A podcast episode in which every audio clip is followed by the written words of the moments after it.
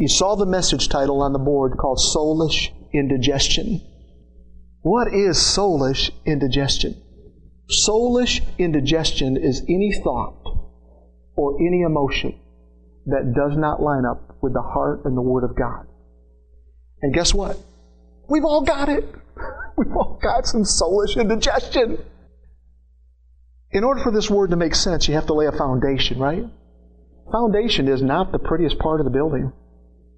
It's a big hole. Dirt and rocks and roots and it's not the prettiest part, but it's an essential part of building a building.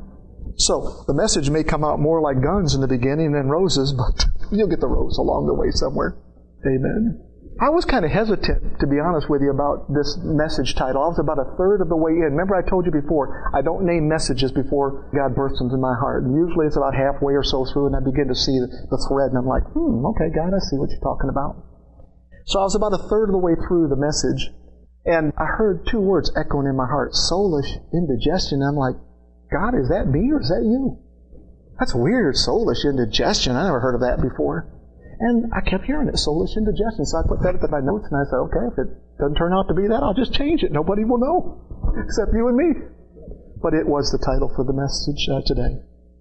The reason uh, I was hesitant about it is I never want to come across as catchy or clever or cute. It's just not my style. In fact, I never want to draw attention to me at all. I want to keep pointing to Jesus.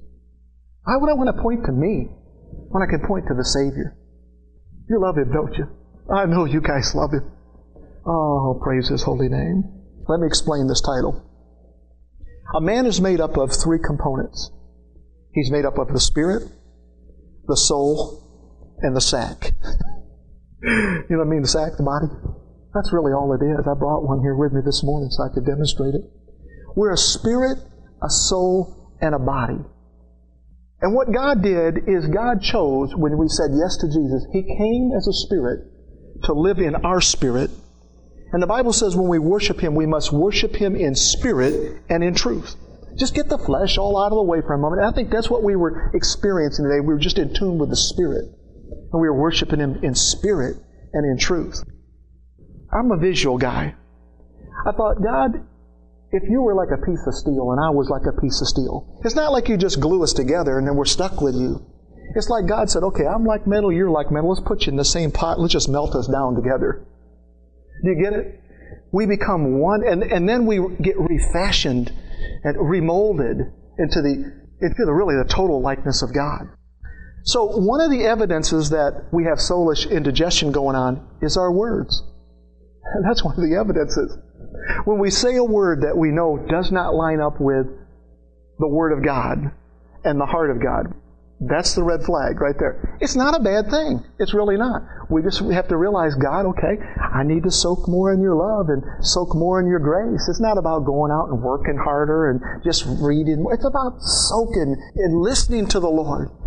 You know, we sing these songs about how much we love Him. Oh, how much I love you. No, what you need to know is how much He loves you. You will respond to His love when you know how much He loves you. Oh, I just feel the anointing on what I just said right there about how much He loves you. So, God is a spirit, and He comes and lives in our spirit. We call that being born again. We're fused with God. Now, you got the soul. The soul is the mind, the will, and the emotion. That's the part that gets this indigestion. We have the body. I call it the sack. You know, I couldn't help but think about this. Let me show you something here. This is a sack. And when I look at a sack, I realize, wow, just the way it's made, I realize that it's meant to carry stuff. It's got an opening, it's got these two nice little handles. But if I was to put a big rubber ball or something in there and, and squeeze the bag down to take on the shape of the ball, it wouldn't be that difficult to guess what's in there, would it? You realize what's in there. If I put a hammer in the bag, and I squeeze the bag down around the hammer. You say, well, that's a hammer, even though you can't see the hammer, right? You say, well, there's a hammer in that bag. You know, we, according to, to um, Genesis chapter 1, verse 26, God said, let us make man in our image and our likeness. We are supposed to take on the image of God. We're supposed to look like Him. We're supposed to sound like Him. We're supposed to operate like Him. We're supposed to walk like Him, talk like Him. What gets in the way? Soulish indigestion gets in the way. I was telling my wife one day to have a God shaped day. I was saying, baby, have a God shaped day. She's like, what?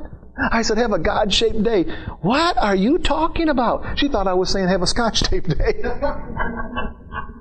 I said, no, I'm saying have a God shaped day. We should go out and just have God shaped days. I think there's too many days we need the scotch tape when we really need the God shape. That means if I'm God shaped, that means I have the mind of Christ. Does the Word tell us we have the mind of Christ? We have the mind of Christ. I don't have to walk with exiled emotions. Remember when I preached about that recently? That we have all these exiled emotions that take us and carry us away. I'm talking about unhealthy emotions. That's okay. God knows how to get you out of the mully grubs, you know. He knows how to pull you up out when you get down in that stuff. So, a sack. A sack has really one purpose. It's not good for anything else. If you're not carrying something in it, what is it good for? Whether it's groceries or goods of any sort, clothes, whatever. It's not good for anything else other than that. Occasionally the sack dies. You know, it just dies. It loses its purpose in life. That's when the soul and the spirit have to leave. And Jesus demonstrated this truth so well when he hung on the cross. One of the last things he said is, he says, It is finished. And then he said, Father, into your hands I commit my spirit. And the Bible says he gave up the ghost. In other words, the Bible says he gave up his spirit. Why did he give up his spirit? Because it, he had to. His body just died. The body is meant for carrying things. So we, we have this spirit, we have this soul, and we have the body. So, soul ish. soul ish. We know the soul is the mind, the will, and the emotion. Did you know that the word ish is the Hebrew word for man? Unless it's talking about Adam specifically. In other words, when God said in Genesis, let us make man, that word is Adam. He was literally talking about, let's make the first man. When man is used after that in Hebrew, in the Old Testament, it is the word ish. But guess what woman is called? She's got a much more flowery name, much prettier name.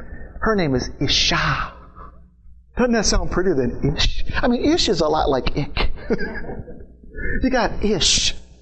So literally what I'm saying here, to, just to make this thing stick, is soul, which is the mind, the will, and the emotions.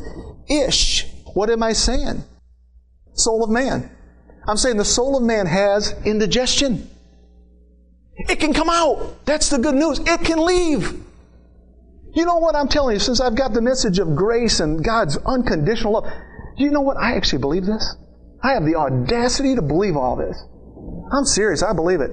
And that stuff's been leaving by the truckloads for a long time now. There's still some residue in there, and it comes out once in a while, and I'm like, whoa, ish. ish just came out. That wasn't Mark, that was ish. that was ish. So, let me break this down for you. What is, now let's, we got to talk in the natural. Jesus always used the natural to explain spiritual truths, didn't he? He was a master at it. Talked about trees, talked about mountains, talked about bread, talked, you know, he just talked about stuff to demonstrate. He, he wanted everybody to get it. He didn't want anybody to walk away and go, I just didn't get that. What do you mean you didn't get that? He just used a very natural principle to explain a spiritual truth. So let's talk about this natural. Let's just kind of break this down so we can build this up a little bit. What is indigestion? Anybody ever experienced indigestion? It's this volcanic, seismic activity that goes on in your gut. It works its way sometimes up into the heart, into the heartburn area, you know. And sometimes you get the acid reflux in the back of the throat. It's this nauseating feeling that just makes you want to lay down and, and just rest, and you feel so uncomfortable for so long. Indigestion relief is a multi billion dollar a year business. And here's the ironic thing it's considered probably the most common ailment, especially in North America, and yet it's the easiest to prevent. What are the two most common methods of preventing indigestion? Now, we're talking still in the natural. I guarantee you're not going to like these two ways. The first one is chew your food slowly. You didn't like that one, did you? I had a friend that was in the Marines. Man, he was in the Marines for a few years. And he just got trained because you only had five minutes, three minutes, five minutes to eat your food. That was it. That's all you got. Even when he got out of the Marines, man, I would watch him eat. I was his roommate for a while. This was years ago. I would watch him eat, and I'm like, brother, man, what, what? He never laid the silverware down. until the plate was gone. He'd have a big old plate of food, and he would not even, you know how you'll eat for a little while and lay your fork down or something, you know, or your spoon? I'm like, brother, man, he just never would lay his fork down just until it was all gone. I'm like, why do you do that? Well, I guess I don't even think about it. I just, I learned it while I was in the Marine. So, two most common ways to prevent it is to chew your food slowly and to eat less of it. I'm going to explain this so I can give you a spiritual truth here. If you look at people they call centenarians, these are people that have lived to be 100 years or more, and you look at common denominators, what is it that allowed them to live that long? One of the common denominators they find in many cases is these people chew their food slowly and they eat less of it. Oh, I can see the enthusiasm on your faces right now. You're just thinking about getting out of here and going and eating, aren't you? Let me show you why this is important. When you stick food in your mouth and you begin to eat it, what happens is your saliva glands begin to release digestive enzymes. And so what happens is the food begins to get broken down already in your mouth. So that as you swallow it, it's coated with digestive enzyme so when it hits your stomach, the stomach acid can do what it does and stuff like that and move it on through the body, extracting the nutrients, all this wonderful stuff that goes on the way God made us for it to happen. Well, if we slam dunk this food, we just shove it in, it doesn't get coated with digestive enzymes. Now it ends up in our stomach. And especially if we eat a lot of it. Imagine your stomach has about a half a cup or maybe even a cup of, of acid. And we've just taken in this big meal, no digestive enzymes on it. What do you think has to happen? Your body has to create more stomach acid in order for this to break this food down. It doesn't want it passing all the way through without it getting broken down. That's why we start to feel uncomfortable because your body is working hard to make more acid and dump it in your stomach so it can begin to break down this food. Imagine a tug of war contest. You got two men over here. Here's the middle, right here. You got two men over there. This guy in front is pulling with all his might. This guy, they call him the anchor, the last guy. Imagine that this guy here is called stomach acid, and this guy is called digestive enzymes.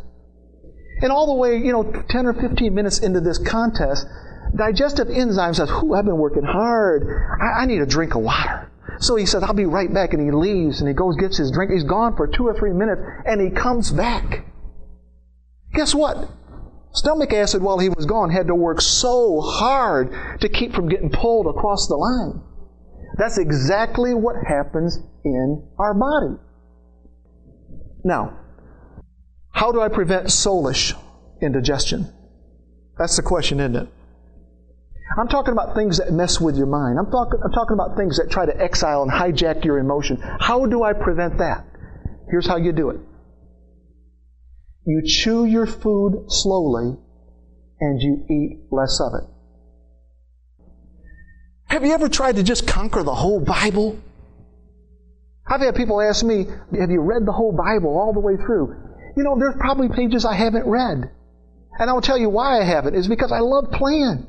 You put me in a sandbox with God. I want to see what's under the sand. What'd you hide underneath here, God? What, where's the toys at? I want to, I want to play with God when I start reading the Word of God. Every time I see a name, I want to look up a name and go, what does this name mean? Because I know it's there for a reason. I see a number. I want to see, what does that number have to do with it? I see the scriptures before and after, the context. I want to just play with God. And when you play like that, it takes a long time. So that's what my point is, is you are chewing your food, the Word of God, more slowly and you're eating less of it. There's nothing wrong with it. I want to encourage you as you as you go to the Word of God, take time. If it takes you one week to get through one scripture, take time on that one scripture because when God gives you the revelation of that scripture, my wife talked about that recently when she talked about it's not about information, it's about revelation. It's about what is God saying to you right now. Amen? A Rubik's Cube, or any cube for that matter, has six sides. And I thought, this is really the way I approach the Word of God. I can look at things on the surface, I can look at things for face value. See, a lot of people, when they read the Word, all they want to see is what's on the surface. Oh, that's not me. The surface just tickles me. It's the stuff that's on the face, it's the stuff back here on the backside. It's the stuff over here on the right side. You see, they all look a little bit different. All sides. It's the stuff underneath here, Lord, underneath the, the surface of the scriptures where I'm looking up. And God, oh, I see that. I couldn't see that from the angle before. Now I see it. That's what begins to excite me. That's what is so exciting about God's Word. Who was it written to? Why was it written? What were the customs of the day? That's what we should be looking for. What does it mean? What did it mean then? What does it mean now? And what does it mean to me? And I'll tell you what, the Word of God will come alive. In Ezekiel chapter 3, verses 1 through 3, the Bible says, Then he said to me, Son of man, eat what you find. Eat the scroll. I got to stop right there for a second. God just told him to eat a scroll. Now, in some versions of the Bible, it, it, just leaves off the SC and it says eat the roll. And, but it ain't the kind of roll you're thinking about it is. He literally said eat the scroll. In other words, the way he would say it today is eat your Bible. Because that's what a scroll was. You ever seen a scroll? Got all that parchment paper all wrapped up, and you take you take that big wooden stick and you roll it out like that. And if you like something down here, you just roll this one back up. you roll it out, you roll this one back. You want to go back this way. You know, it took a while to get through the Word of God. And he said, eat the whole scroll. That means eat the parchment paper, eat the little wooden handles that hold, just eat the whole thing. So what he would be saying today is eat the word. But when you eat it, he's saying, listen, chew it slowly and eat less of it at a time. Am I preaching to the choir this morning? I'm going to tell you something. When I study for a word, you'd think I would be like a crazy man all over the scriptures trying to find it. I don't do that. I just listen for the Lord to speak, and then I go to that word. He doesn't really have me jumping all over the place to build a word. He just listen to the Lord. He says, Eat the scroll and go and speak to the house of Israel. You know what we do all week long? What you do, Steve, what my wife does, what I do, is we eat that scroll all week long. And then we don't come and speak to the house of Israel, we come to speak to the house of Triumphant Grace Ministries. But the scroll is on the inside of us. We've eaten the Word all week long. It's had those digestive enzymes on it because we've been chewing on His Word all week long. It just nourishes the body. You're the body. It nourishes the body. And so, here's what He says. So I opened my mouth. That's pretty good. If you're going to eat, it's a good thing to open your mouth, isn't it? So I opened my mouth and He fed me this scroll. He said to me, Son of man, feed your stomach and fill your sack, or fill your body, he says, with this scroll which I am giving you. Then I ate it, and it was as sweet as honey in my mouth. Chew it slowly. I know there's preachers all over the world right now that are saying, you know, man, you just need to devour the Word of God. You need to, you know, get up in the morning and start reading it. Read it all day long. Just conquer as much territory. As, listen, I've heard those messages preached before. And I used to think, oh, I, I don't feel like I'm doing that. Am I failing or what? No. God is saying, listen, listen, just pick one scripture. Just take one of my scriptures and meditate on that Word. Eat that scroll let the digestive, spiritual digestive enzyme begin to work that word. Listen, what I'm teaching you right now is so that when you leave here, you can go, and, and, maybe I'm just reinforcing what you already know to be true, but so that you can go and live victoriously all week long, not just on Sundays. If we're talking about meditating, that's really what he was saying when he was saying, eat this scroll. My wife just preached about that when she talked about meditation last week. If you look up this word meditate in the dictionary, you'll find words that are synonyms that means they mean the same thing. Words that are synonymous with meditate or meditation. One of them is rumination. If you just take your common English dictionary, look up meditation, one of the synonyms will say rumination. And you've heard this expression, no doubt, talked many times about a cow. How a cow, I don't I forget how many stomachs, I think they have four stomachs, if I'm not mistaken. And I've seen the cows. You've seen them laying there in the field chewing their cud. I mean, all day long. They're like little lawnmowers going all over the place, eating grass and whatever weeds. And then they have to sit down for a while because they've, they've, they've filled their stomach. And now they're sitting there. Pretty soon, big old cud comes up in their mouth. And they start chewing the cud again. Why? Is because they're, they're coating what's already in them with more digestive enzymes so that they can extract every single nutrient out of what they just ate. I mean, look at the massive body. Look at the muscles that it must take. And you get that out of grass? Anyway, how do they do that? Well, they're extracting. God has, has put all these nutrients in it for, for them to extract out. And then they'll chew on it for a while, they'll swallow it. And then it will come back up again. they'll chew on it for a while, swallow it. And it will come back up again. What are they doing? They are ruminating on that food that's already on the inside of them. That's what they're doing. They're extracting all the nutrients out of them. And for many years, especially in my young uh, ministry, you know, if I could just feed on a fatty, greasy, spicy sermon, I, for some reason I felt, I mean, with a lot of exhortation. One thing you're, you're going to probably find in this ministry is we're not about a lot of exhortation where we're jumping all over the place acting like a crazy person. You know, I mean, trying to get your emotions all built up. Listen, I could care less. It doesn't matter. Listen, if you never even say amen, it doesn't, it doesn't hurt my feelings a bit. I know the word came from the Lord. It doesn't, it doesn't hurt my feelings. It doesn't matter. But, you know, for a while I thought, God, there must be something wrong with me. You know, when I preach, I, you know, this just doesn't seem to work for me if I try to exhort and get people jumping all over the place. And I see that all the time. And then people walk out of, you know, they're snapping their weave and they think they're into everything, but when they walk out of the church, they're still empty. And it only sustains you for so long. I would rather give you food that you can meditate on all week long and will set you free in different areas of your life. But when I got the message of grace cooking in my heart, I found, you know what? The soulish indigestion had to leave. It had to go. So, my encouragement is to let your uh, Monday through Saturday diet come into alignment with your Sunday diet. In other words, on Sunday we put on our best clothes, we go to church, we listen to God's Word, we sing His songs. But what about Monday through Saturday? Let that diet come into alignment with the diet like you're getting on Sunday. Feed all week long. Feed all week long on certain messages. Feed, listen to me, feed all week long on the message, the message of God's marvelous grace. Feed all week long. Look for His expressions in the Bible of marvelous grace. And I was thinking about that yesterday, and my wife and I were talking, and one of the narratives that came to my mind is out of John chapter 21. Peter has failed Christ. He has denied him three times. It doesn't get much worse than that, does it? To say, I don't even know the man. I never met him before a day in my life. That's failure to the max. He has failed Jesus. So what does he do? He returns to his life of fishing. He goes out, the Bible says, and he fishes all night long and catches nothing. Nothing was in his net. Nothing was biting. But there was a man. There was a man, marvelous grace, standing on the shore. And he saw them coming in and he said, Friends, have you caught anything? And they said, No, we fished all night long and we caught absolutely nothing.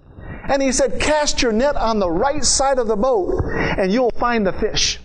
And they did, and they found the fish on the right side of the boat. Friends, I want to tell you something. Even though Peter had failed Christ, Jesus said, Listen, marvelous grace will still tell you where the fish are at. Marvelous grace will still bless you.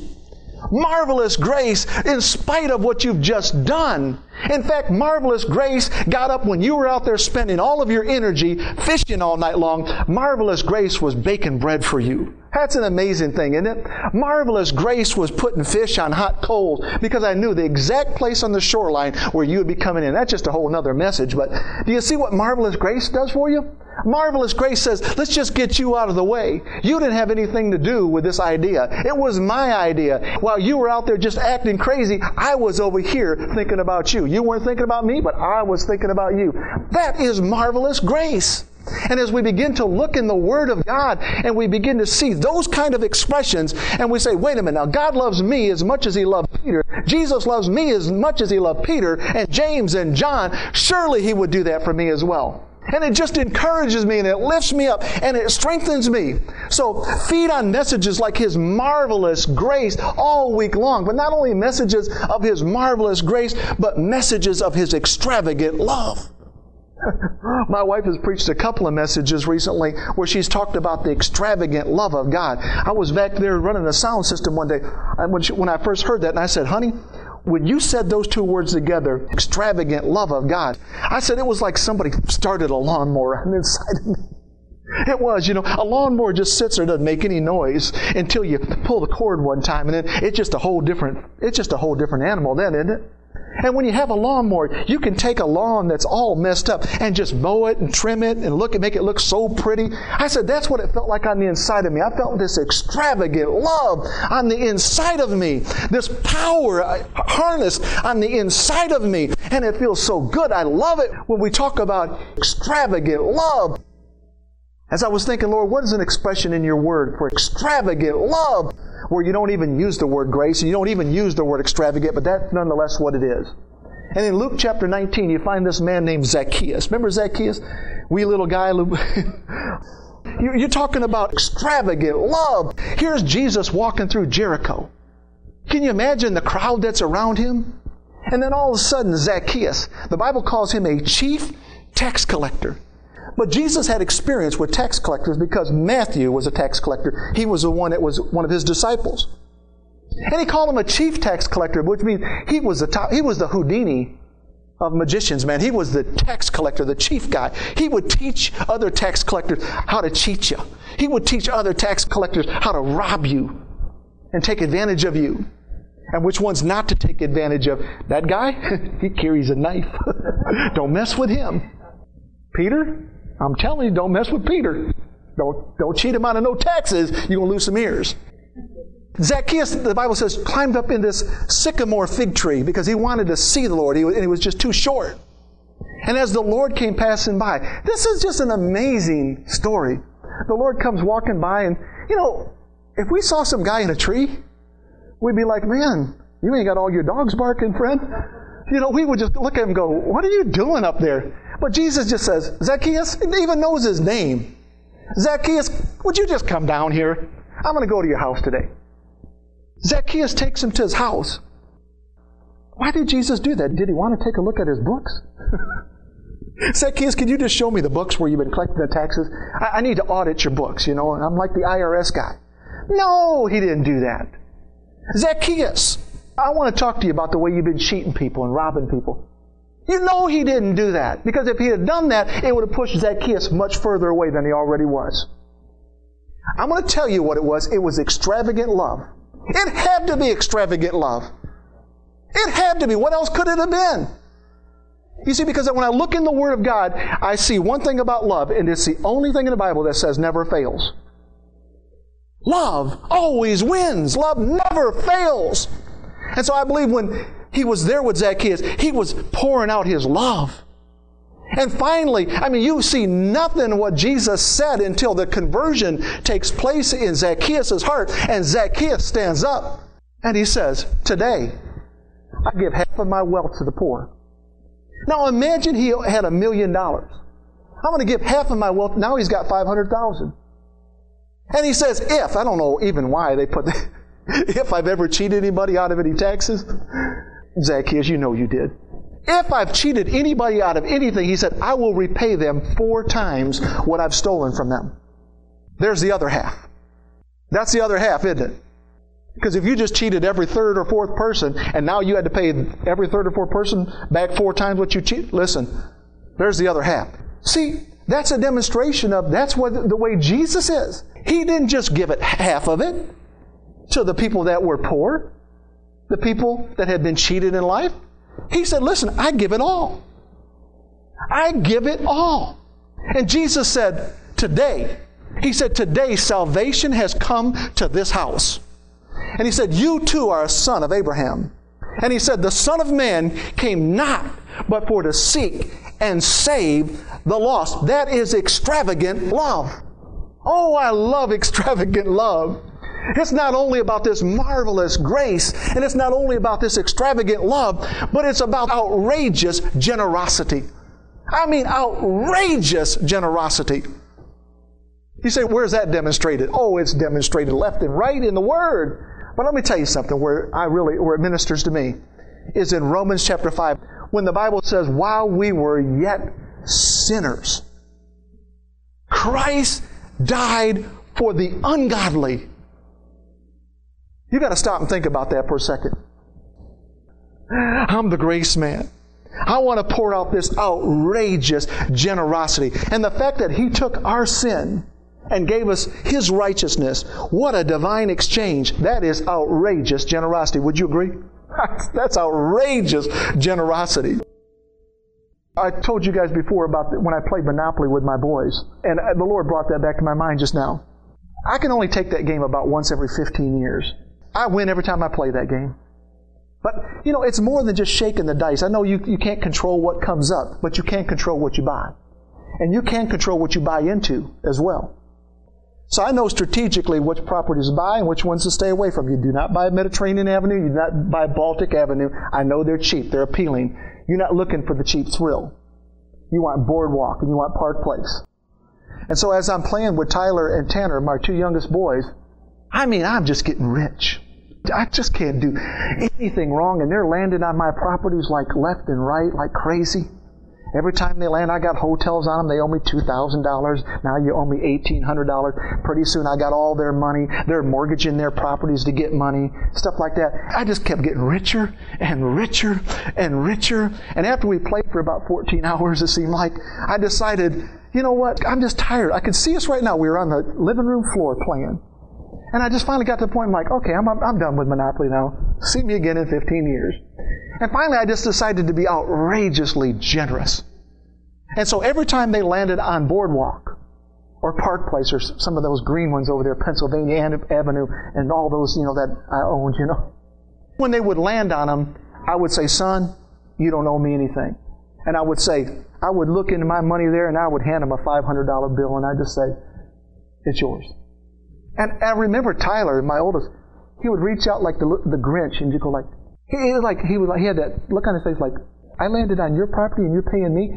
That's exactly what Jesus did. That's outrageous generosity. We were sinners at one time. You're not a sinner anymore. We were sinners at one time, and Jesus didn't just come and say, you know what? I'm just going to forgive you of your sin. It was bigger than that. It was more divine than that. He said, I'm not only going to forgive you of your sin, I'm going to give you my nature. I'm going to give you all of me. I'm going to show you how generous I am. And if the Bible says while we were yet sinners, while we were ungodly, Christ died for us, what else would you call that than other than outrageous generosity? So when you study the Word of God, look for stuff like that. Look for His marvelous grace. Look for His extravagant love. Look for that outrageous generosity. And I want to tell you something. It will annihilate soulish indigestion. You know, I can't think of a better word to precede the word love than the word extravagant. Can you think of a better word? than extravagant. We're talking, it comes from God, of course. Here's love right here. What word could precede that?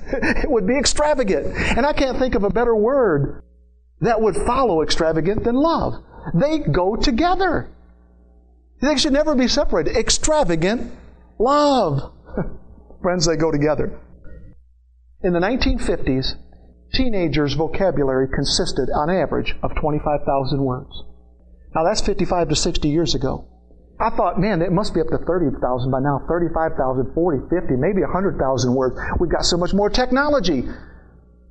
Guess what I found a teenager's average vocabulary is today? It's 10,000 words. How did it go from 25,000 words to 10,000 words? In the 1950s, there was no DVD players. there were no VCRs. There was no iPhones, iPads, or iPods. There was no cable TV. There were no satellite dishes on your house. And I'm not opposed to those. We have all of those things.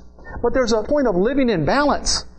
And so what happened is because we didn't have all those technologies back then, what happened is, especially this time of the year, kids would read more. They would read more.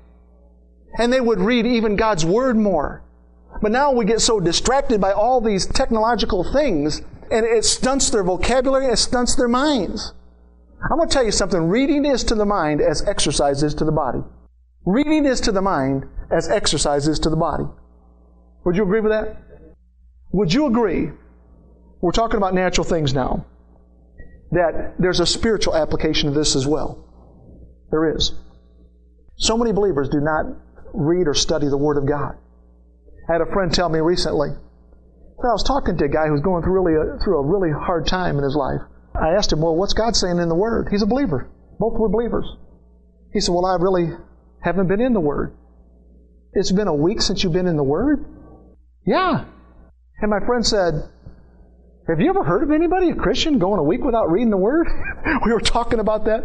I said, Oh, friend, it's more common than you know. It's more common than you know. We've got to be in, saturating ourselves in this Word. And especially if you're going through a tough time. The Bible says it's not the well that need the physician, it's the sick. And when you're sick, go to the Word. He says, I sent my Word and I healed you. I sent my Word and I healed you. Whatever it is, exiled emotion, soulish indigestion, whatever it may be, the Word of God can heal that. So five years ago, I began to get this message of grace. It began to drip, drip, drip in my heart. I said to my wife yesterday, there'd be no triumphant grace ministries had God not been putting that, that word of grace in our hearts. And I don't mean that the word grace would have been missing from the name of the ministry. There would have been no ministry. I was not interested in birthing another church that preached a message of anything less than God's grace and, his and God's love, His extravagant love, His outrageous generosity. The enemy attacks us primarily in our minds and our emotions because he realizes the infrastructure has not been put in place. When you read the Word of God, when you study the Word of God, it's like putting in infrastructure so that when He comes knocking, you'll understand who it is. I like what Joyce Meyer says. She says, Wherever the mind goes, the man will follow. That is so true. Wherever the mind goes, the man will follow. Because here's the process everything begins with a thought. If we think about something long enough, it gives birth to an imagination. In other words, I've thought about it, now it's drawn the picture in my mind. So it's went from a thought now to an imagination. And if I imagine something long enough, it will give birth to desire. I thought about it, I've imagined it, now I want it. You see how it strings you along? I thought about it, I imagined it, now I want it. Thought, imagination, desire. Desire will give birth to the act itself. You'll act upon it if you desire it long enough. The act gives birth to a habit. You'll keep doing it. Once you've done it, you'll, you'll just keep doing it. The act gives birth to the habit. The habit gives birth to a destiny. A thought will take you to a place. Larry Waters found that out years ago. He decided his neighbors across the way, they were having parties all the time, but they had this big fence. They, he couldn't figure out what were they doing over there. He was so curious. This is a true story. So he went down to the Army Navy surplus store and bought 45 of those large helium balloons. And he went home, staked a lawn chair to the ground, tied all those helium balloons to that chair, had a BB gun in case he got floated too high, he could shoot some of the balloons and kind of gradually come down, and he had an axe. He sat down in the chair, strapped himself in, and he cut those ropes. And instead of gently lifting up in the air, he shot up into the air 11,000 feet. 11,000 feet. They got the news reporters involved, and they began to follow him. What happened is he got so scared when he shot up so fast, he dropped his BB gun, so now he just had to wait. There was a, a jet that was trying to land at LA International Airport, and they radioed the tower and they said, We, You're not going to believe this. There's, I, I, I know I'm going to come across as crazy, but there's a man floating around in a lawn chair up here. the news reporters followed him in their cars, watching for him with binoculars, and found, thankful for Larry Waters, he gradually and gently, as the balloons began to lose their strength, brought him to the ground. The news reporters were there to meet him, and they asked him two questions. They said, Do you wish you'd have never done that? And he said, Yeah. And they said to him, What did you learn? He said, I learned that I was about to go to a place that I didn't want to go a whole lot quicker than I wanted to get there. A thought will take you to a place. Now, it might be a place you want to go, but it might be a place you don't want to go. That's why it's so important to grab a hold of soulish indigestion, things that don't line up with the Word of God. And as we're pouring in the truths of God, of His extravagant love and His marvelous grace and His outrageous generosity, it's so easy to spot a counterfeit. Something that comes in and tries to look like God. Something that comes in and tries to sound like God. Something that comes in and tries to smell like God and feel like God. It's, it's all right to all your, your five senses, but it's, it's not right in your spirit. And you'll recognize this ain't right. I want to tell you, I, the Word of God has protected me over the years. I don't even know how many times. I can name a bunch of them, but it, the Word of God is a protector. The Word of God will protect you. And so, what I've, I've seen over the years is I've watched believers get hurt by the church. Not just in the church, but by the church. or the issues of life overtake them. You know, when something happened in their life, and instead of climbing up into the lap of daddy, they climbed into a liquor bottle because they just didn't know how to handle it any other way. So they returned to their life of fishing. This is what I got used to. This is how I used to numb myself years ago. It must still work today, kind of like Peter. I'm going to go back to fishing. But it doesn't work. You know what you find? You forfeit your entire inheritance. Everything. I'm not saying you lose your salvation because that's impossible. It's impossible to lose your salvation. You can't do it. But you can lose life to the fullness here. When Jesus said, I've come that you might have life and life more abundantly, He's talking about this life. He's not talking about heaven someday. Oh, I know we sing that song, I got a mansion just over the hilltop. You ain't got no mansion, no home, some big old mansion. You, you just got a wrong picture of that. Have we all thought that? Man, I wonder what my mansion looks like in heaven, you know. I wonder who lives next door to me. I bet it's just beautiful. Listen, friends, you are the mansion. You are that priceless mansion that's been handcrafted. You are the mansion. You're the mansion. And so, this message that my wife preached, I keep referring to because her messages have just been ministering to me. I have to edit our messages at home, and it takes me sometimes a couple hours to edit a message down. And when I'm editing a message, I have to listen to it over and over and over, and it, it just builds such faith and grace. And I think, man, when I've listened, especially to my wife's messages, I'm going, this is just better and better. The more I listen, it's just better. I've listened to her messages two, three, four times in a week on my way back and forth to work because it just keeps building faith. And I love that analogy she drew last week. I will never forget this, the, the analogy between Columbo and Matlock. You remember that? I never thought of it like that. Columbo is the one that's always out to tell us what's wrong with us. Matlock is out to tell you what's right with you. And Matlock is kind of like Jesus. Jesus is like the Matlock. Columbo is like the devil, man. Always out to tell you what's wrong with you. And he'll come through different ways. And I thought about this. There's times in life where I hear a little knock at the door. And I go to look at the door and I open up the door. And guess who's standing there? Columbo. Columbo's there. And if you ever watch Columbo, I know some of you probably never saw it before. But I'm not kidding. Here's the way the guy acted all the time. I, I actually like Columbo. He had that trench coat on all the time, that hat on all the time, cigar, you know, deep voice. And he always would, he'd always look down. He'd put his hand on his head like this, like he was thinking. And he'd always be like, Excuse me, I don't mean to bother you. You know what you got to say to Columbo? You are a bother. I don't want you to bother me either. And slam the door in his face. That's what we got to get used to doing. Excuse me, I don't mean to bother you. That's right, because I'm not going to give you the time of day to bother me. You know what I put myself in remembrance of? I put myself in remembrance of that Jesus, my Jesus, is seated, according to Hebrews, on the throne of grace. He is seated on the throne of grace. He is seated on the mercy seat. When I need grace, I can go to my Jesus. When I need mercy, I can go to my Jesus. The Bible says He's seated at the right hand of the Father, and the Word of God tells me that He is interceding for me both day and night. There never comes a time where He stops interceding for me. And you know what that interceding looks like? You know what that intercession looks like? It, it's Him always telling the Father what's right with me. He's telling the Father what's right with you. He's telling the Father what's right with you. He's saying, Daddy, I shed my blood. And I've said this before, I'll say it again. If God just had one bad day in all the eons of time, and He decided to wipe out Mark one day, I mean, just had a bad day. You know what, Jesus? Jesus would step in there and go, Daddy, no, no, Daddy. Daddy, you're not thinking straight. This one belongs to me you kind of get the imagery, right? I mean, I'm not trying to belittle God, but what, what, I'm saying is, Jesus is saying, listen, when He's interceding, He's saying, Father, let me tell you what's right with them. They have my righteousness. They have my righteousness. They've been washed and bought with my blood. There's nothing wrong with them, Daddy. There's nothing wrong with them, even on their worst day. Nothing is wrong with my kids. Nothing is wrong with my brothers and my sisters. Nothing's wrong with them. So, the next time Columbo knocks on my door, you know what I'm going to do? I'm just going to say, Jesus, it's for you.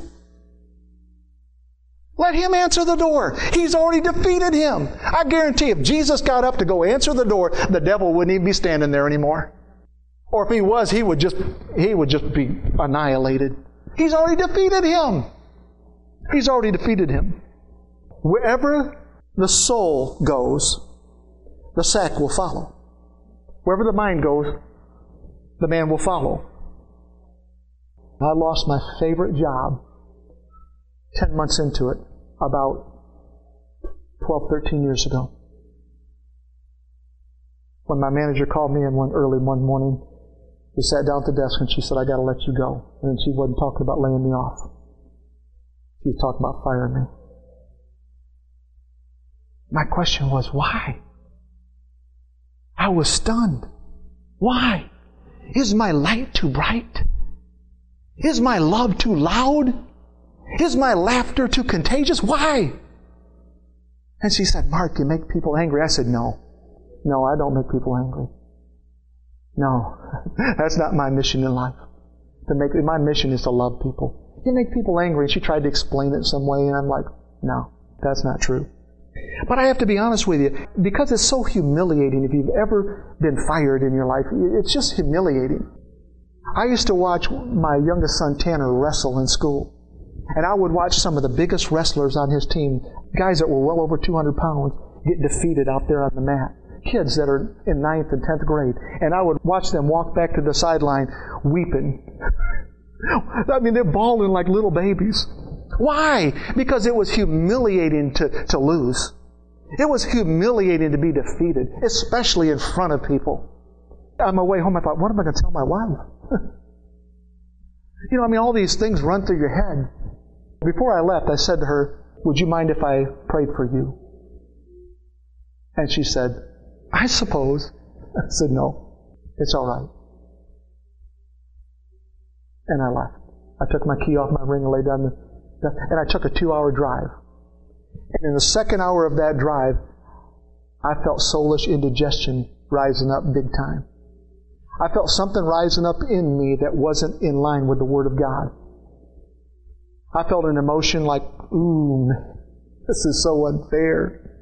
I'm going to go over your head. I'm going to go to the owner of the company. I'm going to, I'm going to tell on you. And I heard the Lord say, no, no pity parties.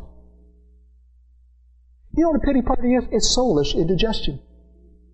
Oh me, oh poor me. And I heard the Lord so clearly, the Holy Spirit say, no pity parties. I said, okay, Lord. That was May 6th of 2002. May 26th of 2002, my pastor resigned. Totally unexpected, totally unannounced. Was not planned and I was set forth in a senior pastor role for two years in that same church. 20 days later. So, when all this turmoil was going on in, on the inside of me, God didn't cause me to lose that job. But I'll tell you what, He brought the best out of it. And Steve, I've heard part of your testimony. It was during that time that I met you, and uh, what a trophy of grace you turned out to be.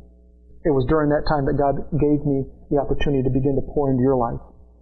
And so I was so I was so thankful for about it. Steve is definitely a fruit of the ministry. If we know wherever the mind will go, the man will follow, the body will follow. Does it work the other way? Wherever the body goes, the mind will follow. It doesn't work that way. It doesn't have to work that way. See, if you let your mind carry you away, you have no choice.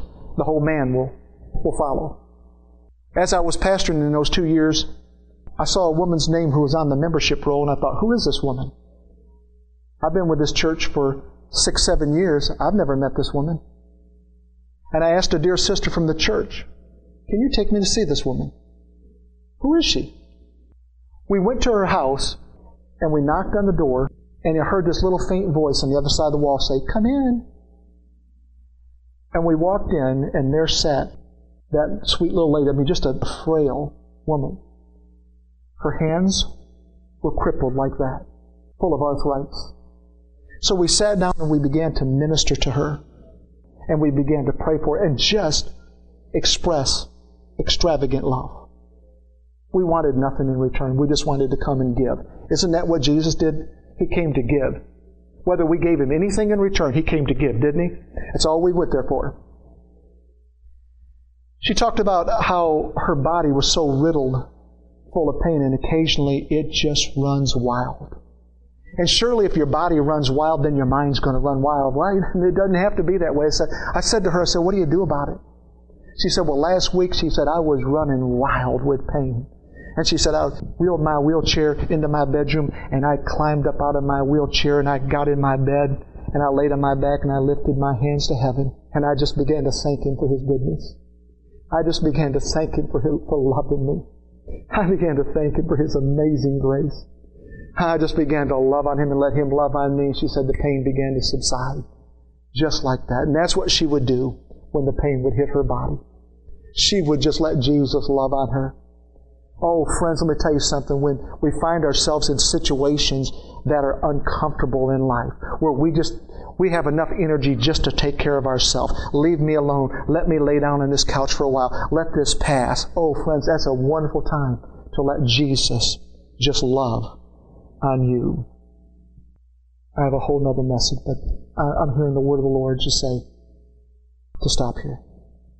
I want to put you in remembrance this morning of His marvelous grace, of His extravagant love, and His outrageous generosity. Oh, what a divine exchange. I want to encourage you to go beneath what you see on the surface of the Scriptures. I want to encourage you to eat that Word. Extract every nutrient out of it that you can. Let Him birth into you through a supernatural work of grace. His love, His calling, His purpose, His heart. Father, in Jesus' name, we thank you. Amen.